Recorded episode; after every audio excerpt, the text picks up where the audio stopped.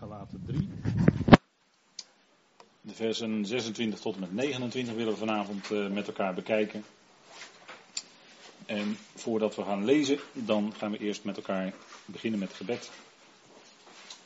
Trouw vader, wij danken u dat we zo hier bij elkaar weer zijn. Dank u wel dat we weer rond uw woord hier samengekomen zijn. En dat is ook eigenlijk normaal als gelovigen bij elkaar komen. Dan is het nooit zonder dat woord van u, vader. Dank u wel dat we uit die bijzondere, boeiende brief van de gelaten mogen leren. Dank u wel dat we misschien wel voor het eerst heel in de diepte hebben doorgekregen wat het betekent, ook voor de praktijk, vader, om uit genade te leven. En om dat denken wat vaak zo uit de wereld is, op een wettische manier denken, om dat los te laten en te denken vanuit en door en in genade. Vader, zoals u ons ziet, dank u wel dat wij in Christus Jezus zijn, dat er daarom geen veroordeling is. Dat is niet meer mogelijk, Vader. We danken u daarvoor. We danken u dat uw zoon alles heeft volbracht. En dat we op grond van dat volbrachte werk kunnen leven. Leven vanuit die heerlijkheid die gaat komen, Vader. En dank u wel dat we soms iets smaken met ons hart van die heerlijkheid en dan worden we helemaal gelukkig en dankbaar en blij van binnen. Dank u wel, Vader, dat u dat geeft, zulke momenten. Die ons doen beseffen dat u een groot God bent. En dat u dat heerlijke evangelie bekend maakt door uw apostel, die we mogen volgen, Vader. En dat brengt enorme zegen. We danken u dat we ook zo vanavond daaruit mogen putten, uit die rijkdom van uw genade. En dank u wel dat, Vader, u ons wilt leiden daarin door uw geest. Geef wijsheid in het spreken, de juiste woorden, zodat het begrijpelijk over mag komen en wij het kunnen verstaan, Heer. Dank u wel dat u ons oor te luisteren legt en mag het zijn tot eer van u in alle opzichten. We danken u daarvoor in de machtige naam van uw geliefde Zoon. Amen.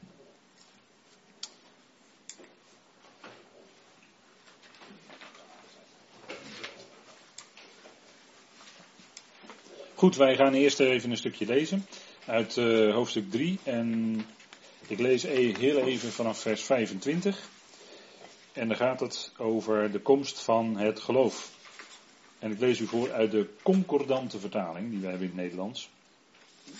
En binnenkort voor u ook allemaal beschikbaar. Maar met het komen van het geloof zijn wij niet langer onder een kindergeleider. Want jullie zijn allen zonen van God door het geloof in Christus Jezus. Want al wie in Christus gedoopt zijn, doen Christus aan. In wie nog Jood, nog Griek is, nog slaaf, nog vrije, nog mannelijk of vrouwelijk. Want jullie zijn allen één in Christus Jezus. Indien jullie echter van Christus zijn, zijn jullie dus van Abrahams zaad, overeenkomstig de belofte lotgenieters. Tot zover. Klinkt toch heel wat anders dan in uw NBG-vertaling, denk ik. En dat is ook goed, want dit zit veel scherper op de grondtekst. En we zijn bezig met uh, hoofdstuk 3, vers 25. En daar lezen wij dus, maar met het komen van het geloof zijn wij niet langer onder een kindergeleider. Want jullie zijn allen zonen van God door het geloof in Christus Jezus. Dus dat is natuurlijk een uh, hele uitspraak die hier staat. En wat is nu het geloof? Dat hebben we de vorige keer gezien met het komen van het geloof. En dat is uh, natuurlijk een hele specifieke uitdrukking, omdat je natuurlijk af kan vragen, uh, wacht nou eens even, uh, het geloof, Abraham geloofde toch ook? Ja, maar hier gaat het om het, het geloof van Jezus Christus. Heel specifiek hè, in deze brief. Paulus had daar al over gesproken in hoofdstuk 2, vers 16. Uitgebreid hè. Dus als wij vanuit dat hoofdstuk komen en we lezen door, dan is het niet moeilijk meer. Maar we springen er zomaar in, in zo'n hoofdstuk. En dan staat er met het komen van het geloof. Dat is dus het geloof van Jezus Christus. Hè? En er wordt ook in dit tekstverband ook gesproken over zijn komen. Dat is het begin van hoofdstuk 4. Dat hij kwam onder de wet. En dat was zijn geboorte, wordt daar besproken. Onder de wet. En dat is tegelijkertijd eigenlijk het komen van het geloof. Want hij is de de gelovige bij uitstek, hè, dat zegt de Hebreeën schrijver ook in eh, hoofdstuk 12. Hij is de, ja, de, de oorsprong zou je kunnen zeggen, een woord wat daar staat, dat wijst daar een beetje op, van het geloof. En dat is dan eigenlijk eh, de top, hè. Nadat heel hoofdstuk 11 van Hebreeën gesproken heeft over allerlei gelovigen, die allemaal handelden en wandelden in geloof, komt in hoofdstuk 12 de gelovige bij uitstek, dat is de Heer Jezus Christus. En vandaar hier lezen wij over het geloof van Jezus Christus. Dat is bepalend voor onze redding, dat is bepalend voor onze rechtvaardiging. Daarvan zijn wij volledig afhankelijk en dat is een feit, hè? dat staat, dat geloof. Dus het geloof is het geloof van Jezus Christus hier. Wij, die wij, want Paulus zegt, zijn wij niet langer onder een kindergeleider. Hè, dat heb ik vorige week, eh, of vorige keer verteld. Een kindergeleider, daar staat het Griekse woord pedagoog, hè, paidagogos. Dat is letterlijk een kindgeleider. En dat beeld gebruikte hij uit die tijd van uh, als een Romeinse familie kinderen had, dan gingen die kinderen onder een kindergeleider naar school. Opdat ze niet onderweg gekidnapt werden. Hè. En u ziet, in al die tijd is er nog niet zoveel veranderd.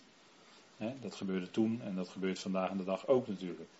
Helaas, dat is afschuwelijk kwaad wat gebeurt. Vreselijk. Daarvoor was die kindergeleider nodig. Paulus gebruikt dat beeld wat toen bekend was in die tijd. En dan zegt hij, kijk, wij Joden, want hij heeft het over wij, dus Israël. En dan, ja, dan zeg ik Israël. Dus wij, de gelovigen uit Israël, zegt hij, wij zijn niet langer onder een kindergeleider. Wie was die kindergeleider? Nou, dat was de wet. De wet. Want dat, dat staat in, uh, ja, dat hebben we dan niet gelezen, hè, maar dat staat in vers uh, uh, 24. Want u zegt, ja, waar haal je dat nou vandaan? Nou, vers 24 staat dat gewoon. Zodat de wet onze kindergeleider geworden is tot Christus. Duidelijk zo? Ja, de wet was dus de kindergeleider tot op Christus, hè, naar binnen in Christus. Dus in Christus is dan ook de mogelijkheid om in het geloof volwassen te worden, zoon te worden. Maar zolang je onder de wet bent, ben je in een kindsituatie. Dan merk je ook bij gelovigen, als die in een heel wettische sfeer leven, dan wordt er kindachtig gedaan, gehandeld. En als het gaat om zonen in het geloof, dan is daar volwassenheid. En dan is ook het leidraad is dan niet langer de wet of wettisch denken, maar dan is het denken in, door en uit genade, uit Gods genade is leidend. En dat is een totaal andere manier van denken. En dat kan voor ons als, uh, en dat heeft u misschien wel zo ondervonden in uw leven, als u in een wettische omgeving of in een wettische kerk bent op grootgebracht, dan is de boodschap van genade, als het goed is, een revolutie geweest in uw leven. En met revolutie bedoel ik niet uh, verkeerd, maar uh, revolutie betekent gewoon ommekeer, omwenteling. Een revolutie, hè, daar zit het woord evolutie in, dat is een omwenteling. En uh, dat, dat brengt genade als goed is teweeg in het leven van een gelovige, want een mens is geneigd te denken vanuit wettisch, wettisch regels enzovoort. Hè. Dat heeft elke religie in zich. Elke religie kent een systeem van wetten en regels en daardoor denkt de mens automatisch wettisch. in de oorzaak eh, van als je eraan voldoet, dan is het goed. En als je niet eraan voldoet, dan krijg je straf. En bij orthodoxe, de meest orthodoxe, is de straf oneindig, is eeuwig. Dat hebben de vertalingen veel kwaad in aangericht. En degenen die die vertalingen toen de tijd hebben gemaakt en dat begrip eeuwig hebben omgevormd tot uh, begrip tijdperk Aion, Olam hebben omgevormd tot eeuwig, uh, die hebben heel wat op hun geweten. Maar dat is pas in het concilie in 553 is het pas definitief ingesteld. Hè? Er was een concilie in 553, dat werd bijeengeroepen door keizer Justinianus. En tijdens dat concilie is de eeuwige straf, is de leer van de eeuwige straf vastgesteld. Na veel, dus na honderden jaren strijd om het zo maar te zeggen. Hè? Dus tot 553, dus dat is zeg maar de eerste 500 jaar, grofweg, van het christelijk geloof, was de leer van de eeuwige straf op zijn minst omstreden. Op zijn minst. Sterker nog, in de vroegste geschiedenis dan moet ik eigenlijk zeggen gemeentegeschiedenis, was het algemene geloof dat God de redder is van alle mensen. Dat geloofden de mensen gewoon. Die leer van de eeuwige straf is pas veel later door theologie in het leven geroepen. En in 553 is het pas tot een leer van een oneindige straf gekomen. En mensen denken dan dat ze heel goed geloven als ze geloven in de leer van de eeuwige straf. En dan ben jij de ketter als jij zegt dat God de redder is van alle mensen, wat gewoon letterlijk in de Bijbel staat. Maar dan ben jij de ketter. En ze hebben niet door dat ze zelf, door een verkeerde theologie, die God niet eert, van jongs af aan opgegroeid zijn met de leer van de eeuwige straf. En dat is natuurlijk moeilijk als het van kindsbeen af ingegoten is. Als het in je ziel gegrift staat, dan is het moeilijk om daarvan los te komen. Maar we zouden gewoon de schriften geloven. En daar staat het in. En kijk, bij die gelovigen uit Israël, daar was een, ja, die, die groeide op onder de wet. En om dat los te laten, ja, dat was moeilijk. En dan kwamen de Judaïsten daar in Galatië. En die brachten weer die leer van de wet. En dan gingen die gelaten, die juist in genade geroepen waren. En in genade leefden en door genade, die gingen weer onder de wet leven. Paulus was verbijsterd. En dat kan ik me zo voorstellen, ja. dat je dan teruggaat onder de wet, ongelooflijk. Maar het gebeurt. En vandaag aan de dag gebeurt het net zo. Want een mens kan kennelijk heel moeilijk leven uit genade en door genade. Wil altijd toch iets aan zelf een bijdrage leveren. Misschien niet in onze redding, want dan geloven we wel dat alles volbracht is aan het kruis. Toen hij uitriep, het is volbracht, toen was het ook volbracht. Voltooid verleden tijd staat er dan in het Grieks daar, het is volbracht. Toen was het ook volbracht. Dus je kan daar niets naartoe doen. Maar dan proberen ze toch weer om, als het gaat om onze dagelijkse wandel, dat je dan toch ook weer iets moet doen. Het zij in de vorm van levensheiliging, of dat je de wet is dan toch wel mooi als leefregel. En u kent al die uitspraken wel. Hè? Paulus maakt er korte metten mee in de gelaten brief. Want het evangelie is genade en ook voor onze wandel blijft het genade. Hij zegt in eh, hoofdstuk 5 vers 4 dat zij vielen uit de genade. Hoe deden ze dat dan? Doordat ze een liederlijk leven in zonde gingen leiden? Nee, doordat ze weer teruggingen onder de wet. Daardoor vielen ze uit de genade. Dat zegt Paulus gewoon daar. Jullie vallen uit de genade, zegt hij. Ze waren er eerst in, ook in hun wandel. Zij leefden, wandelden in genade. Maar nu vielen zij eruit. Hoe? Nou, door onder de wet te gaan leven. Dat is het. We kunnen er niks anders van maken hoor, in de gelaten brief. Zo zit dat gewoon. En uh, dat, dat gaat dus niet aan, hè, want dan komt er een heel klein beetje zuurdesem. En dat, dat woord gebruikt Paulus ook in hoofdstuk 5. Hè. En een klein beetje zuurdesem doorzuurt het hele deeg. Degenen die in de keuken staan, die weten dat. Ik weet daar niet zoveel van. Maar als je dat, een klein beetje zuurdesem, dat is deeg van gisteren, hè, vandaar gist, deeg van gisteren, dat doe je dan in het deeg en binnen de kortste keer is het hele deeg doorzuurd. Dus een klein beetje eigen werken, een klein beetje wet, nee, nee, niet een klein beetje, dat kan niet, zegt Paulus, want dat doorzuurt het hele deeg. Dus je moet het zuiver houden, dat hele deeg. En daar kun je dus geen zuurdesem in doen, want dan gaat het allemaal verzuren. En zuur is juist het kenmerk van verderf, van bederf. Dus dan wordt de wandel van de gelovigen, als je daar dus een klein beetje zuurdesem aan gaat toevoegen, dus een klein beetje toch zelf doen, dan wordt die hele wandel doorzuurd. En dan wordt ook het denken op een ander spoor gezet. En dat is uiterst kwalijk, zegt Paulus allemaal ingelaten. Nou, daar zijn we mee bezig. Hè? Dus u, u, zit nu, u zit nu weer helemaal in de gelaten brief. Nou, en dan zegt hij, um, niet langer onder een kindergeleider, want juist in een situatie waarin wettisch denken regeert, waarin de wet heerst, daar zul je ontdekken dat gelovigen op een kindachtige manier leven en met elkaar omgaan. En dat is precies wat Paulus hier zegt. Maar het was een kindergeleider naar binnenin, hè, tot, er staat letterlijk naar binnenin, Christus. Toen hij kwam, toen was dat voorbij, die periode. En dan zegt hij, um, en die jullie in uh, vers 26, hè, die jullie, dat zijn alle gelovigen. En dan spreekt hij ineens weer over jullie, hè, nadat hij in vers 25 heeft gesproken over wij. Dat zijn dan Paulus zelf en de gelovigen uit Israël. Want die kennen die situatie onder de wet. En dan zegt hij in vers 26 jullie, dan spreekt hij dus weer al die Galatische gelovigen en dus ook ons aan. En dan zegt hij, jullie zijn allen zonen van God door het geloof in Christus Jezus. En het wil nog helemaal niet zeggen dat het gaat, hier gaat om jouw geloof in Christus Jezus hoor.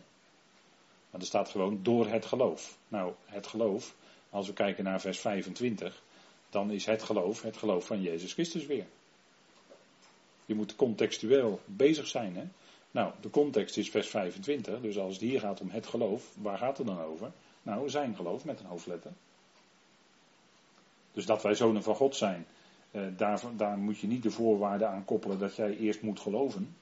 Want meestal bedoelt men dan, je moet het eerst aannemen. Maar er valt niks aan te nemen. Je bent al gered. En daar kun je gewoon, gewoon God voor danken. Er valt helemaal niks aan te nemen.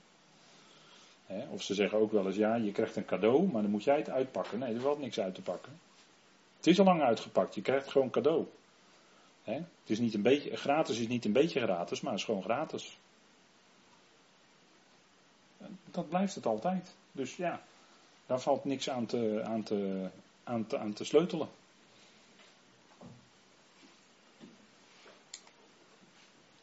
Kijk, het einddoel, want dat zegt Romeinen 10 vers 4, hè, want in de concordante tekst zult u straks allerlei tekstverwijzingen zien. En allerlei op het eerste gezicht moeilijke tekentjes. En wat betekent dat nou allemaal? En dan denkt u al heel snel, het is allemaal te moeilijk. Hè? Maar ja, ik weet niet of dat te moeilijk is. Maar goed, als je daar even in, eh, eventjes in verdiept. Hè, dan weet je gewoon dat uh, hè, bij zo'n woord als kindergeleider staat een heel klein f'je. En dat betekent figuurlijk. Dat betekent dat het eigenlijk beeldspraak is. Nou, dat de wet een kindergeleider is, dat, dat voelt u zelf al aan, dat is beeldspraak. Weet u, weet u gelijk. Nou, dat f'je wil alleen maar zeggen, het is figuurlijk, het is beeldspraak. Heel eenvoudig. En dan kun je erover nadenken, hé, hey, het is beeldspraak, dus het is niet echt letterlijk, maar het duidt wel een geestelijke waarheid aan. Maar goed, ga ik niet te diep op in. Romeinen 10, vers 4, daar staat. Dat is de tekstverwijzing die hier gegeven wordt in de concordante vertaling. En het is altijd goed om die tekstverwijzingen erop na te slaan. Want dat verheldert weer verder de tekst. schrift met schrift vergelijken. En er staat, want het einddoel van de wet is Christus. Hij is het einddoel er staat het woord telos in het Grieks. Dat is een bekend woord. He, telos, er is zelfs een vertaling naar vernoemd. Telos vertaling van Voorhoeven. Best een goede vertaling van het Nieuwe Testament.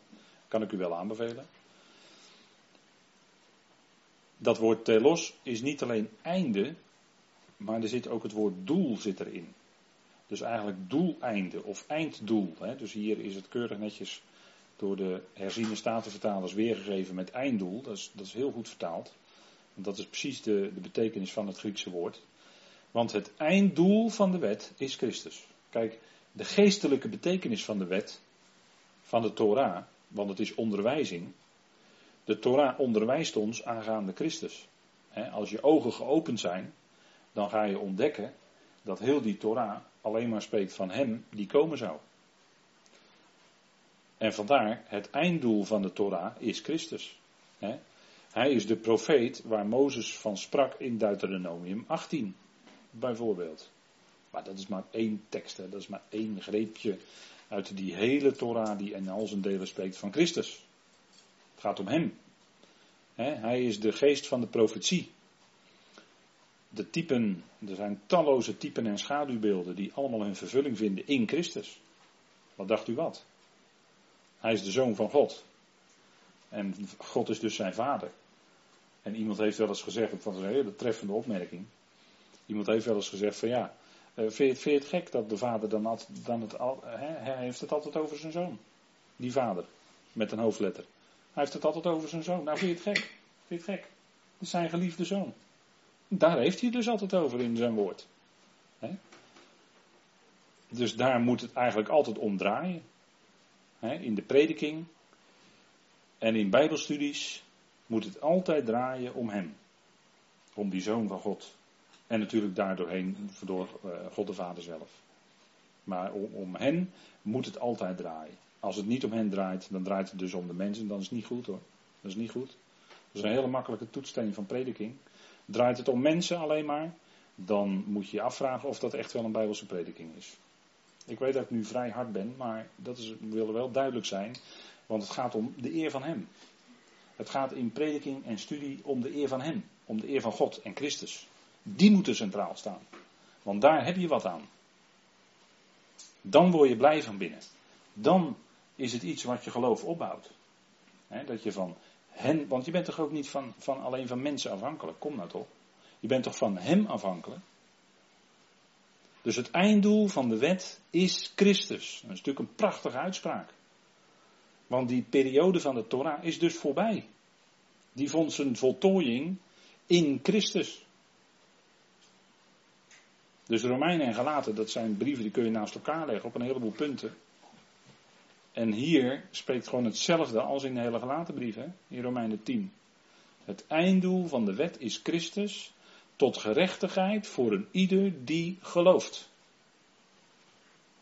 En in de context zegt Paulus daar dat het immers bij de wet ging het om die ze doet zal daarin leven. Die die dingen doet zal daarin leven. Leviticus 18 vers 5. En dan zegt hij ja, want nabij jullie is het woord in jullie mond en in jullie hart. Het woord van het geloof dat wij prediken. En dan staat erbij in de Deuteronomium. Laten we het even met elkaar opzoeken. Dan kunnen we eens een heel mooi verschil zien. Tussen hoe Paulus spreekt. En precies het verschil tussen de Torah, wat de Torah eiste. En de genade die Paulus bracht. Die kun je dan heel mooi zien. Dat zoeken we even met elkaar op in Deuteronomium 30. Deuteronomium 30.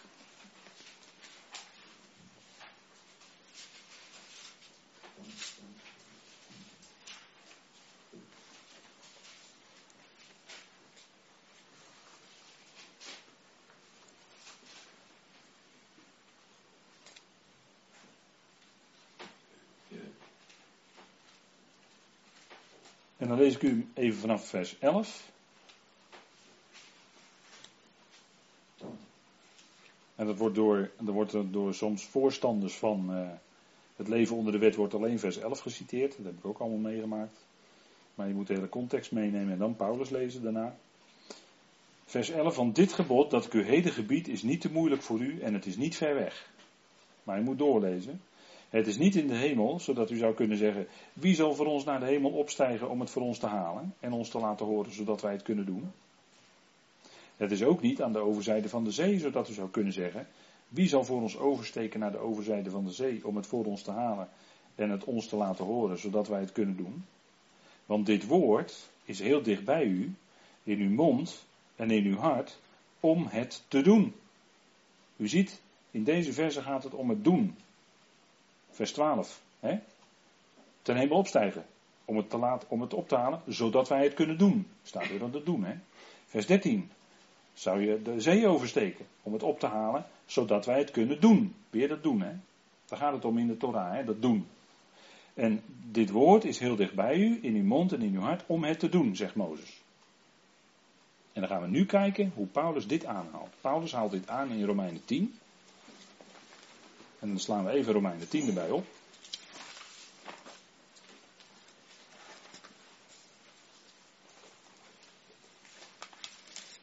En hebben we in onze gedachten dus als Mozes zegt, doen, doen, doen. En wat zegt Paulus dan?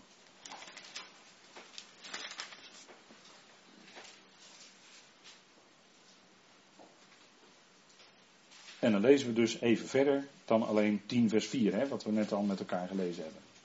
Er staat in hoofdstuk 10 vers 4, want het einddoel van de Torah is Christus.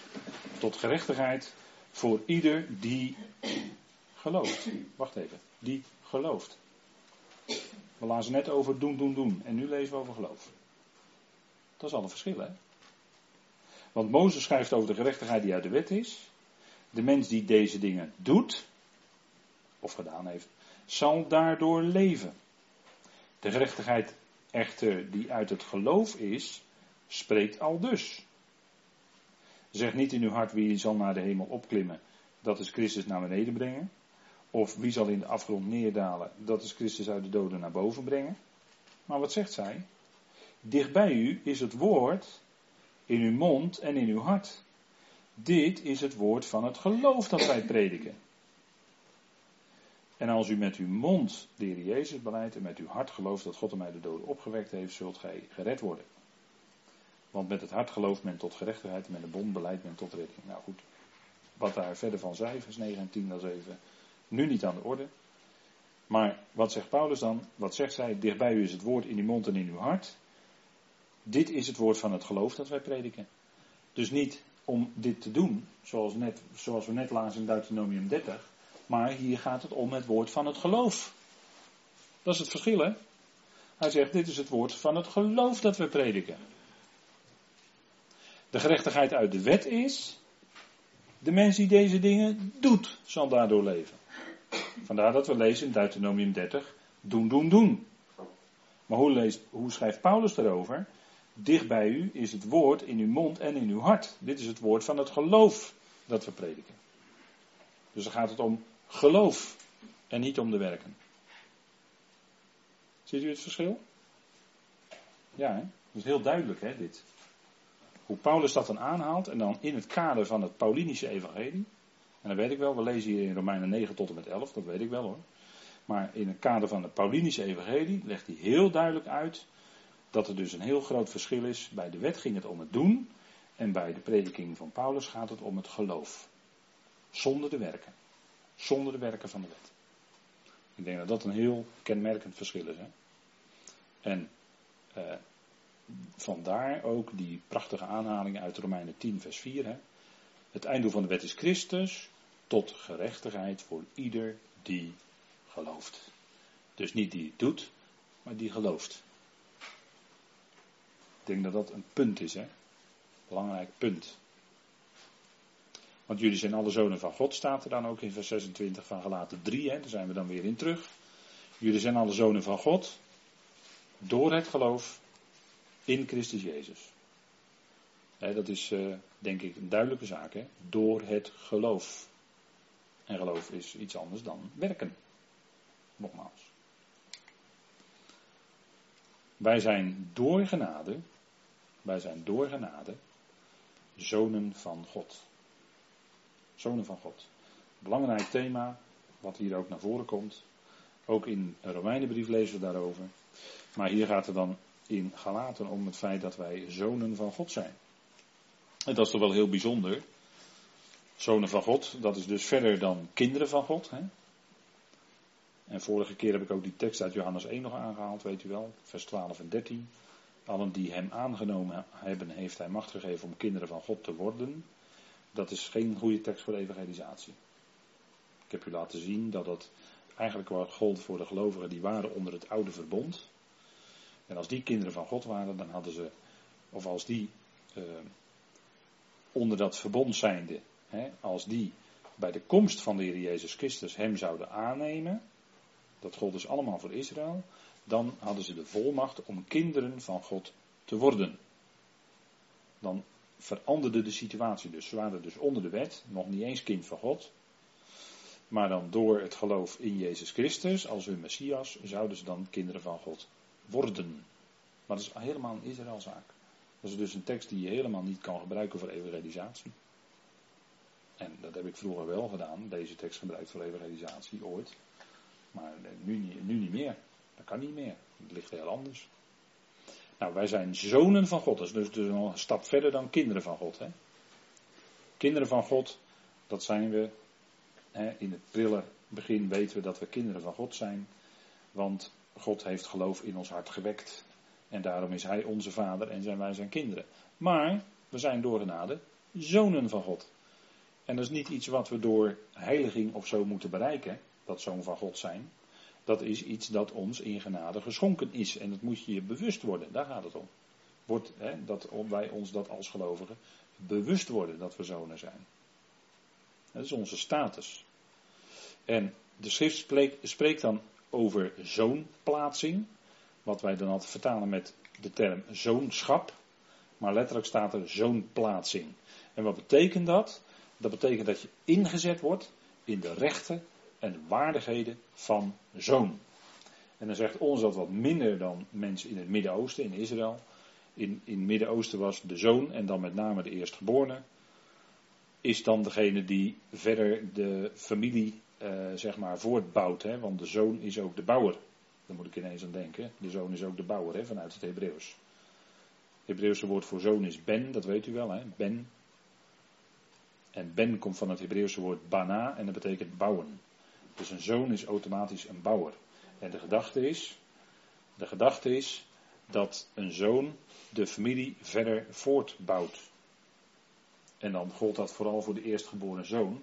Alleen in de Bijbel, en dan wordt het weer misschien wat lastiger, maar in de Bijbel is het eigenlijk meestal zo dat de tweede zoon het eerstgeboorterecht krijgt.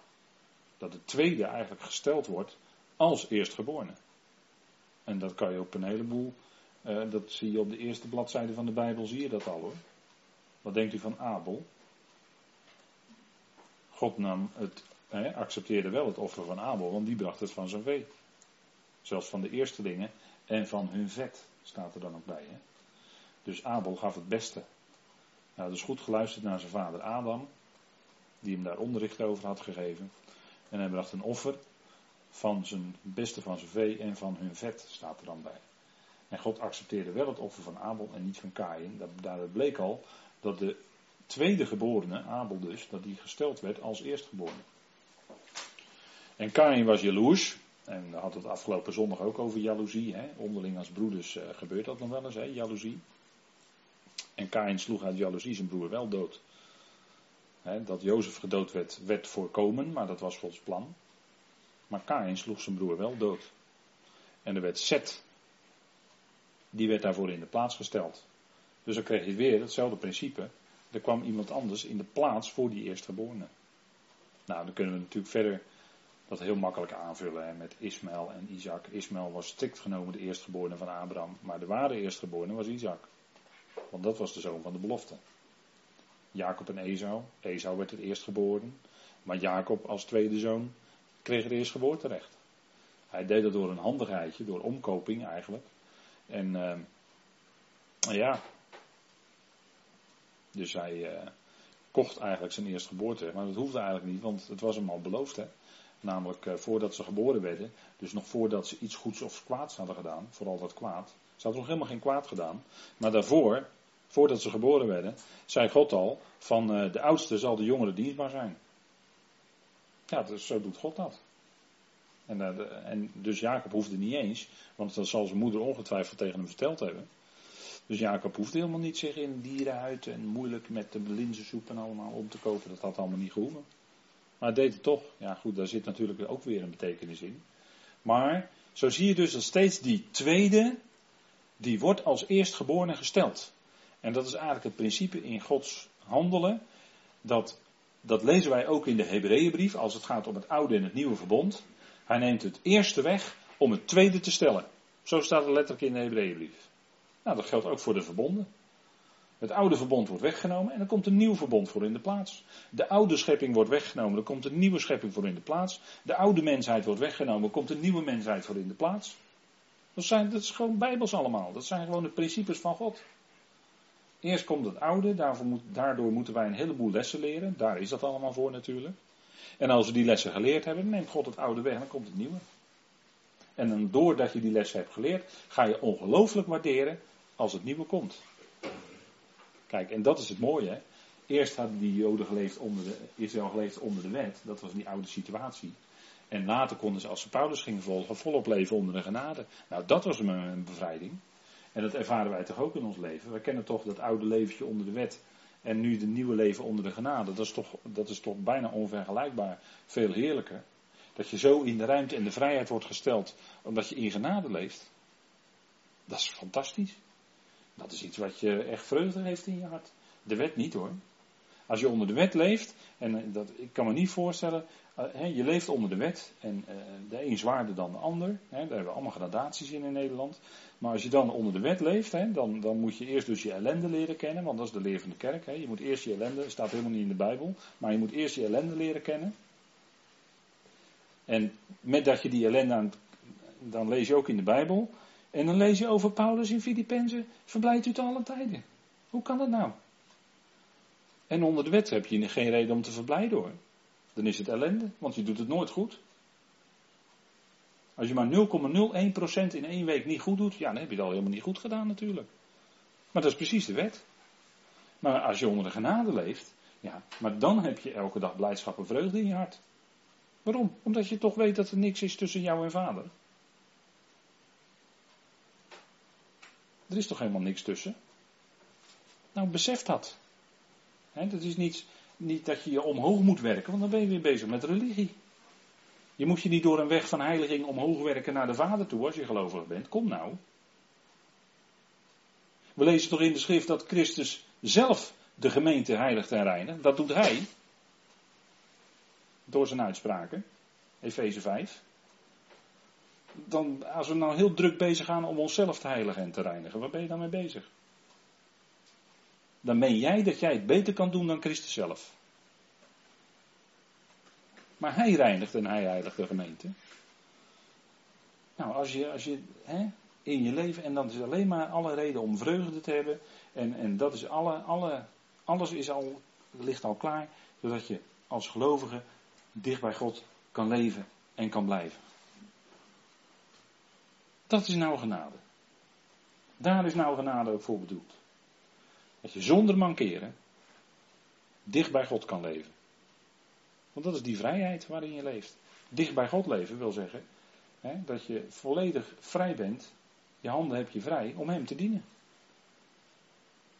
Elkaar dienen door de liefde. Liefhebben is dienen. Dat is wat Paulus ons voorhoudt. Nou, daar heb je alle vrijheid toe, want je hoeft je niet druk bezig te houden met dat jij, of jij het wel goed genoeg doet, of je wel heilig genoeg bent, ja of nee. Daar hoef je niet mee bezig te houden. Je kan je dan gewoon bezighouden met dienen van God. Dat, dat, is, het, dat is het hele. Dat is het hele, hele evangelie in feite. Hè? Daarvoor ben je vrijgezet, daarvoor ben je zoon. Hè? Inzetten in de rechten en waardigheden van zoon. Nou, als zoon zijnde ben je bouwer en dan kun je bouwen aan de gemeente. En dat doe je door te dienen. En je hoeft niet bij elkaar de vliegen af te vangen. En je hoeft elkaar niet te bekritiseren. En je hoeft niet met de vinger te wijzen naar elkaar. En je hoeft niet onderling te praten over elkaar. Dat hoeft allemaal niet. Als je, als je over die ander wil praten omdat je nood ziet, dan praat je met God erover. Als je toch wil praten. praat dan met God erover. dat, dat, dat is nou in genade. Met elkaar omgaan. En niet, niet op ieder klein foutje acht geven dan aan iedereen gaan vertellen wat die broeder of zuster dan in die week even fout heeft gedaan. Dat bouwt niet op hoor. Dat breekt alleen maar af. Dan verspreid je uh, dat soort gedachten over die ander. Breng het bij God. God is toch bezig met die ander. En als die ander bij gelegenheid de fout maakt, dan is het toch Godzaak. Of iemand staat of valt, gaat toch de Heer aan. Of, of lezen we dat niet meer in Romeinen 14? Nou, al dat soort dingen is allemaal in genade met elkaar omgaan. Geef elkaar de ruimte alsjeblieft.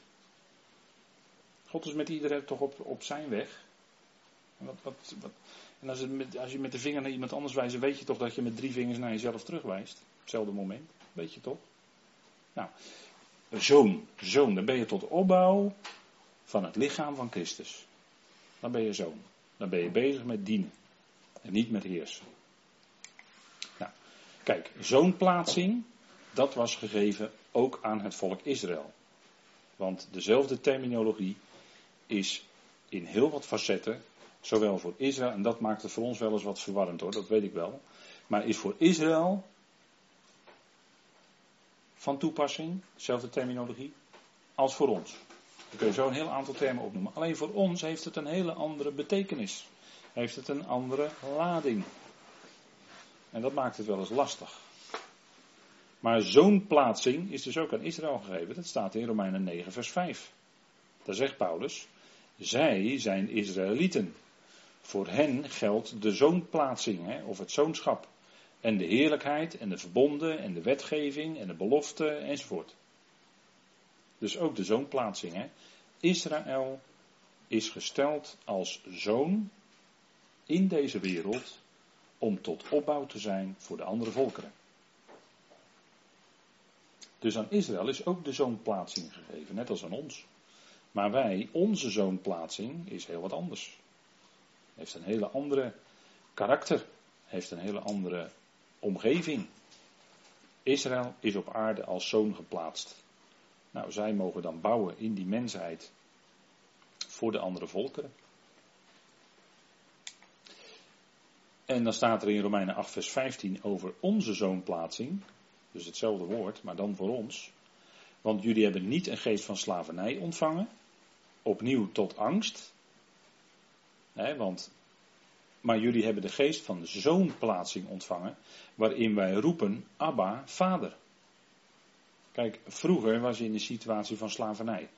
Dat was ofwel slavernij onder de wet, of in een bepaalde religie. Maar dat is eigenlijk hetzelfde. En of uh, onder de zonde, of een combinatie van die dingen. Maar nu ben je bevrijd van die slavernij. Je hoeft niet meer daarin angstig te zijn voor oordeel of veroordeling. want in Romeinen 8 vers 15 hebben we 8 vers 1 al lang gehad. Geen veroordeling. Dus we hoeven niet opnieuw beangst te zijn ten opzichte van God voor veroordeling of voor oordeel. En dan zegt Paulus, maar jullie hebben de geest van zoonplaatsing ontvangen. Waarin wij roepen, Abba, Vader. Dus wij kunnen rechtstreeks ons wenden in gebed tot Vader.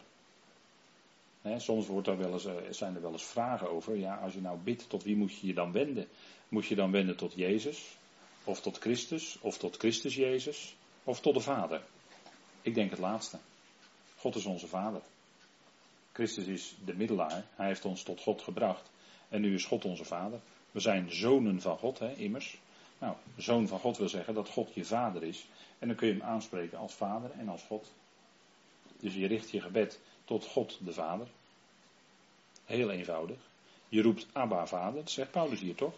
Waarin wij roepen Abba Vader. En er zijn soms omstandigheden in je leven waarin je misschien dit alleen maar over je lippen krijgt. En voor de rest geen woorden hebt vanwege de nood in je leven. En dan kun je alleen maar zeggen Abba Vader, maar Vader leest je hart. En die geest, hè, die komt onze zwakheid te hulp. We hebben afgelopen zondag wat gelezen hier en daar in Romeinen 8. Een fantastisch hoofdstuk. Die geest komt onze zwakheid te hulp. Hè. Hij bidt met ons mee. Hij zucht met ons mee. Vader zucht met ons mee. Hij leidt mee. Maar dat is geweldig hè. Nou, we hebben de geest van zoonplaatsing ontvangen. En elke zoon zal nooit of te nimmer uit de hand van de vader kunnen vallen. Dat is absoluut onmogelijk. Dat is echt, eh, als je dat zou denken, is in tegenspraak met zoveel schriftplaatsen. Maar we zijn altijd veilig in zijn hand. Abba, vader. En dat is uh, geweldig. Abba is het Aramese woord. En vader, pater, is dan afgeleid van het Griekse woord. Dat we zeggen, we zijn door hem gewekt. Tot zo'n tot zo'n plaatsing. Enorme hoge status hoor in het universum als het daarover gaat. Maar dat zullen we nog zien. Ook wij zelf, zegt Paulus, want in vers 23 noemt hij nog een keer dat woord van de Romeinen 8. Ook wij zelf zuchten in onszelf. Wij zuchten mee met die schepping. Hè? Die hele schepping, die zucht onder het lijden, die zucht en die moeite heeft in deze tijd. En die eigenlijk weeën leidt omdat er iets nieuws geboren moet worden. Het koninkrijk moet komen. En wij zuchten met die schepping mee in onszelf in de verwachting van de zoonplaatsing. Dat wij gesteld worden in de rechten en waardigheden van zoon en dat het ook voor de hele schepping en met name voor de hemelingen zichtbaar zal zijn. Daar, dat verwachten wij. Hè? Wij leven dus in de verwachting van de zoonplaatsing. Wij zijn al als zonen geplaatst, aan de ene kant, dat is zo. Maar aan de andere kant, dat het letterlijk, lijfelijk ook helemaal waar gaat worden, dat is de vrijkoping van ons lichaam. En daar wachten wij nog op, want we zitten nu nog in dat oude lichaam, hè, wat stervend is. En wat ons moeite bezorgt. En hoe ouder we worden, hoe gebrekkiger En hoe meer last we hebben van pijn en moeite en verdriet en noem alles maar op. Hè, dan wordt het een kraken en piepen de wagen, zeggen ze wel eens. Maar goed, ja, dat, dat is nou eenmaal zo. Hè?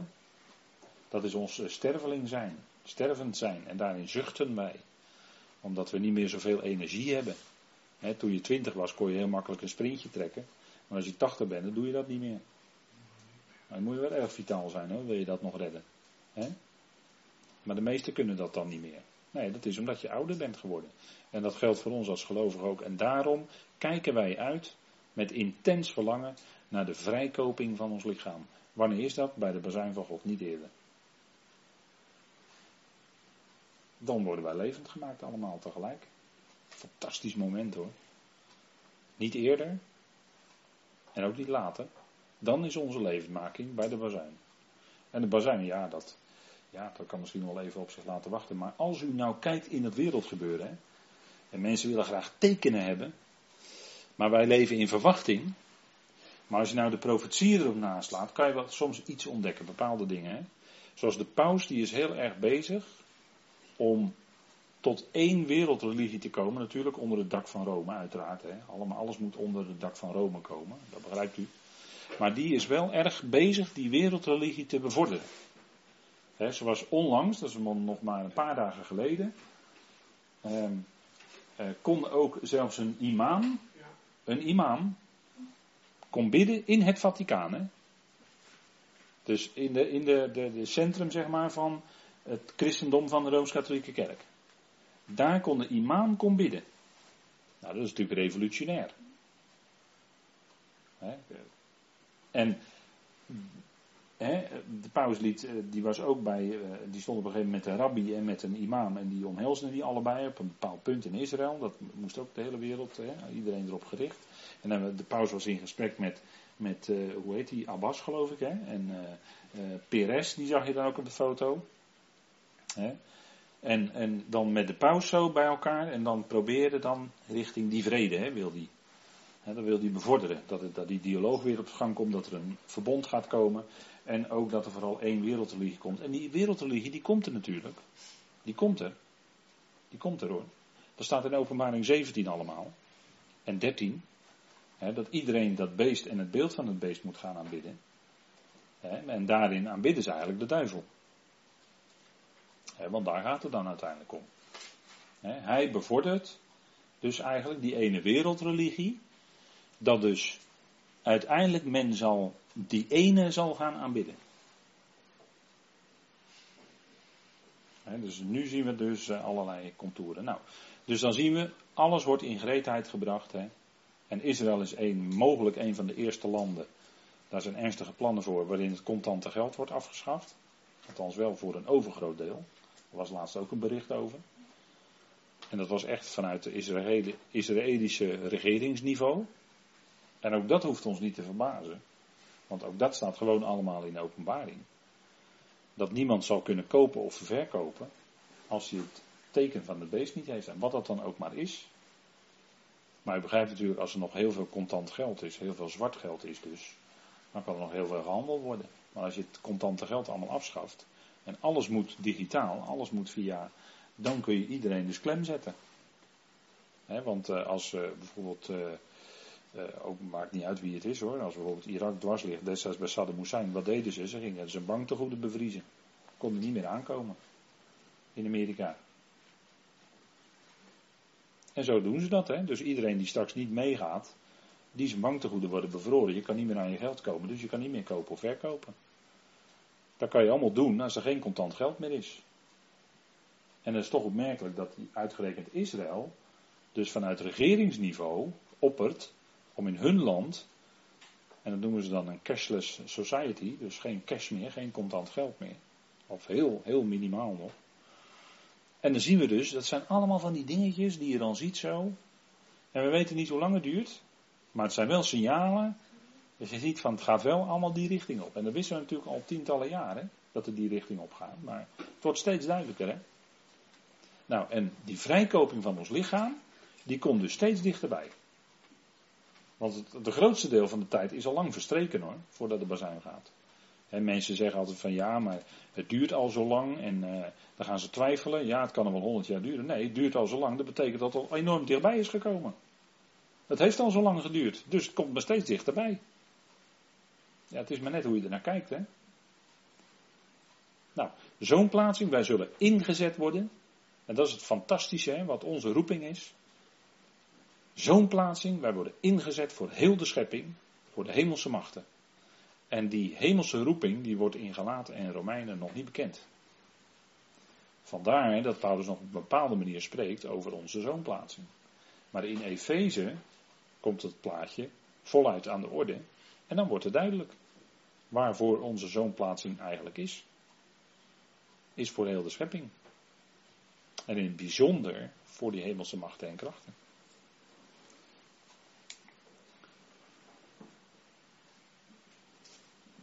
En dan staat er in gelaten 4 vers 5 opnieuw dat woord zoonschap. Maar daar gaan we nog, ik ga nu niet te diep op in, omdat we dat binnenkort dan aan de orde krijgen, hè, gelaten 4 vers 5. Opdat hij hen die onder de wet zijn, uitkoopt, opdat wij het zoonschap krijgen. En wie is dan weer die wij hier? Dat is weer Paulus en de gelovigen uit Israël. Maar het geldt natuurlijk voor alle gelovigen aan het lichaam van Christus. We zijn losgekocht, uitgekocht van onder de wet. En dat gold vooral voor de gelovigen uit Israël. Tot zo'n plaatsing om in vrijheid hem te dienen. Want dat is eigenlijk onze roeping. Hè?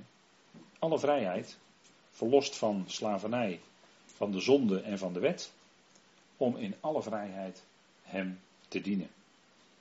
En dat heeft hij allemaal bewerkt. En we gaan eerst even met elkaar pauzeren. En dan ga ik in op die opmerking van de broers van Jozef. Die waren niet in Sichem, maar in Dothan toen hij ze ging zoeken. Maar daar zit een bepaalde betekenis in en dat heeft een relatie hiermee. Maar dat zullen we doen na de pauze. We gaan nu eerst even pauzeren.